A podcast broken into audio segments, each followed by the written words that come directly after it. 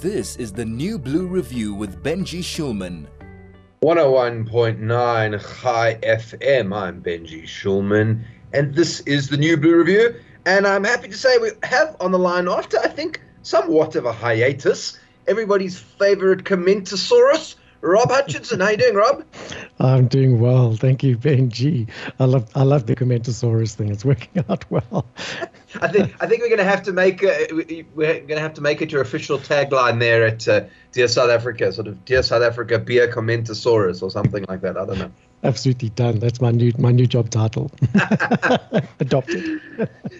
Now, Rob, I, I know that everyone is sick and tired of hearing about the the pandemic, but as we move into the new phase, seems to be even the government seems to think we're moving into a new phase. How we manage this thing from a legal perspective is going to change, and from a, a, a regulatory perspective is going to change. And I, I'm not sure actually that everyone has really understood up till now. Maybe just speaking for myself, how the government has done this with the Corona Council and where Parliament fitted in. So maybe before we chat about how they're going to change it, talk to us about how the pandemic has been managed over the last two years from this from this legal perspective. Mm, sure. Okay, so the well, when when government heard about the pandemic uh, quite a while ago through international pressure and uh, international news and, and notifications, they prepared the Disaster Management Act to to manage it. Now, the Disaster Management Act is a piece of legislation that's put in place if there's a flood or a drought or anything else environmentally related, which could cause a, or which does cause a, a, a, disaster as such. Government puts measures in place to try to manage that, manage that disaster, and it's housed under certain regulations that are derived from by the minister underneath the Disaster Management Act. It's only meant to be put in place if there is a disaster and while a disaster is is being managed certain regulations, as we all know, were put under that, including no uh, warm chicken or open toed shoes that were put through by the minister. And that the, it also established uh, what was called the NCCC, as you mentioned, and that was a special body set up to advise uh, the president and the parliament on, on that. However, the NCC operated separately and seemed to have its own powers and functions which were not under any actual, actual law. So that's all well and good. It's a good piece of legislation that should be there. But the bad parts about it is that it doesn't, it avoids any parliamentary oversight. So the minister can set regulations as she wants and doesn't have to discuss it with uh, the members of parliament or or with the public. And uh, as we've seen you know, in this shifting environment, that the the regulations tended to change over a while. We saw levels that, that came in different levels, then the modification of those levels, and it all seems to be based around um, a forever changing scientific environment as we got to learn more about the about the virus and how to manage it. However, we've got to the point now where the government has realized that they need to better manage it. The Disaster Management Act can't stay in place forever, as it is quite quite restricting and grants a lot of power to a single minister without any parliamentary oversight. So now the plan is to move it to under the Health Act, and that brings a whole lot of questionable moves by government, and creates currently creating quite a bit of fear in in the public. What they plan to do is move all the existing regulations the regulations that they had before, the ones that have been uh, cast aside, bring everything back now under the Health Act. And that'll make them permanent, as the Health Act is obviously in place all the time, unlike the Disaster Management Act, which is only brought in when there is a disaster. Yeah, and as you say, Rob, there's already been an immediate outcry, interestingly, specifically from public health officials uh, who said, like, this is ridiculous. Uh, some there was there was an open letter which was signed in the Maverick by by a variety of people. Uh, some professors from Wits have been talking about it, basically saying that a lot of the regulation which we which we had seen uh, that was problematic during the during the pandemic is now just being transferred wholesale into permanent uh, legislation, and and it's just going to make it more difficult and unwieldy to to manage any new waves and, and also incorporate some of the ineffective things that we've seen. Uh, you know, some of some of the, the, the social distancing stuff, which makes sense in some locations and not in others, and and all this sort of thing. And and so, as you say, there's a real concern by civil society that they're just going to get rid of the Disaster Management Act, but then make everything that we've been living through for the last two years, including the masks and the sanitizer, all of this, all completely permanent. That's exactly exactly the concern, Benji, and it goes it goes further because what they're also proposing is an amendment to certain definitions. So the government can now redefine what a pandemic is and actually say this is well we're in a pandemic this is a threat it's under the health act now we can enact these at any time and they can do it locally or provincially or, or nationally whatever is actually needed. So it, it's an unbelievably dangerous situation. I don't think government has really thought this through. And i don't as you say i don't think the public is quite aware of of the threats here. It's not simply amendments to uh, like like COVID had before, like we had in COVID. This is permanent change to law, and you know, how do we manage the seasonal flu? Government could declare the seasonal flu as a new pandemic, and then lock us all down, restrict movement, and and so on, exactly as they did. And this piece of legislation, it's actually broken down.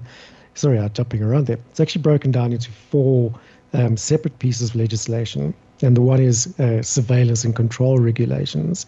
And that governs how the government can force isolation and quarantine people and even enforce medication and come into people's houses and actually remove people and put them into into quarantine camps.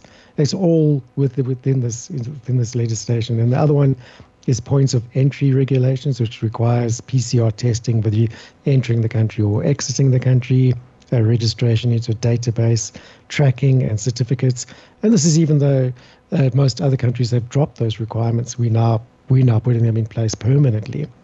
Also, regulations around human uh, remains and how funeral homes and so on should dispose of, of bodies. It, it changes their business models completely. And of course, environmental health regulations. It now gives the health uh, inspector powers to inspect premises, test test people, test items, swab surfaces, and, and, and so on, all under the, the guise of uh, the so called pandemic. Really, well, really there you go. Quite a lot going on. We're chatting today to Rob Hutchinson from Dear South Africa. I'm Benji Shulman, and this is the New Blue Review. This is the New Blue Review with Benji Shulman.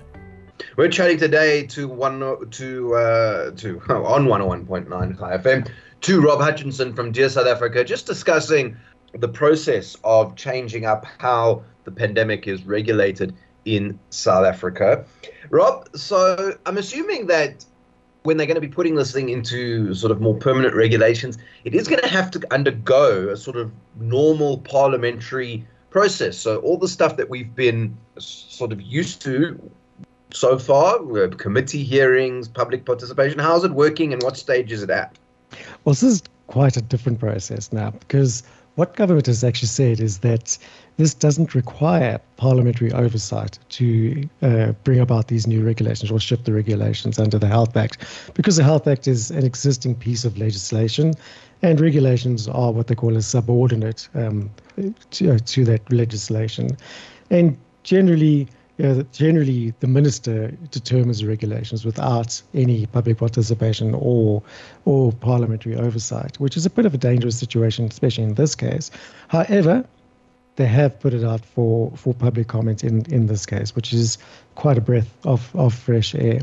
And uh, there's many petitions going around uh, as usual, and we encourage encourage participation in, in all of those. We've also provided a, a, a portal on our website which is, creates it's not a petition but it creates a, an individual submission which is actually what the minister is requesting on these these individual submissions and so on they will uh, have a look and um, perhaps disregard some of them and uh, acknowledge some of them consider some of them in, in, in further amendments to the regulations but um, at this stage, I am of the opinion that it's more up to public pressure that's going to create any changes in in these regulations, and that will be done through the window of opportunity we have with the public participation process, and that's open until the 15th of of April.